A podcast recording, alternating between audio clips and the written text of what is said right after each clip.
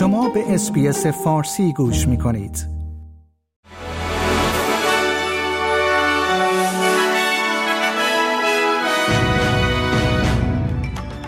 درود بر شما شنوندگان گرامی نیو سرد هستم و این پادکست خبری روز دوشنبه 25 سپتامبر است مارک باتلر وزیر بهداشت و مراقبت از سالمندان می‌گوید همه پرسی صدای بومیان به پارلمان می‌تواند وضعیت بهداشتی را برای مردم ملل اول بهبود ببخشد این امر پس از آن صورت می‌گیرد که بیش از 125 سازمان بهداشتی از سراسر استرالیا نامه‌ای در حمایت از رأی مثبت منتشر کردند. یک نظرسنجی جدید در روزنامه استرالیان نشان می‌دهد که حمایت همه پرسی صدا به پایین ترین حد خود رسیده است. نظرسنجی آنلاین از 1239 رای دهنده بین 18 تا 22 سپتامبر نشان داد که تنها 36 درصد قصد داشتند در 14 اکتبر رای مثبت دهند. پلیس داروین یک زن را به دلیل حمله به ناتاشا فارز وزیر ارشد با یک پنکیک ای متهم به حمله شدید کرده است.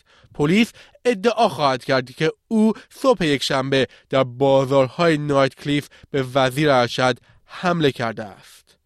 پس از این اتهامات که مایک پزولو تلاش کرده بر نتایج سیاسی تأثیر بگذارد، نیک مکیم سناتور سبزها خواستار استعفای او شده است. آقای پزولو پس از افشای پیام های متنی بین او و سکات بریگرز عضو حزب لیبرال توسط دی ایج و 60 دقیقه به کمیسر خدمات عمومی استرالیا ارجاع شد. نیو ساوت در جلوگیری از فروش vape های غیرقانونی از دیگر ایالت ها حمایت می کند.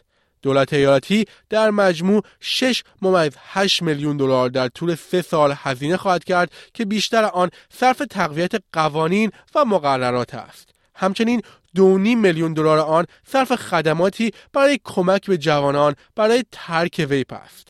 موری وات وزیر فدرال مدیریت اضطراری یک کارگروه جدید پهنای باند تلفن همراه ایمنی عمومی را اندازی کرده است تا از اولین واکنش دهنده ها در هنگام بلایا و شرایط اضطراری پشتیبانی کند. آقای وات در اولین روز اجلاس ملی آمادگی برای آتشسوزی در کمرا ایجاد این گروه را اعلام کرد. شنوندگان گرامی این اخبار رادیو SBS فارسی بود.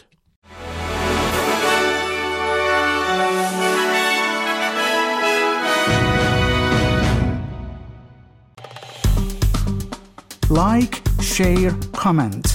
SBS فارسی را در فیسبوک دنبال کنید.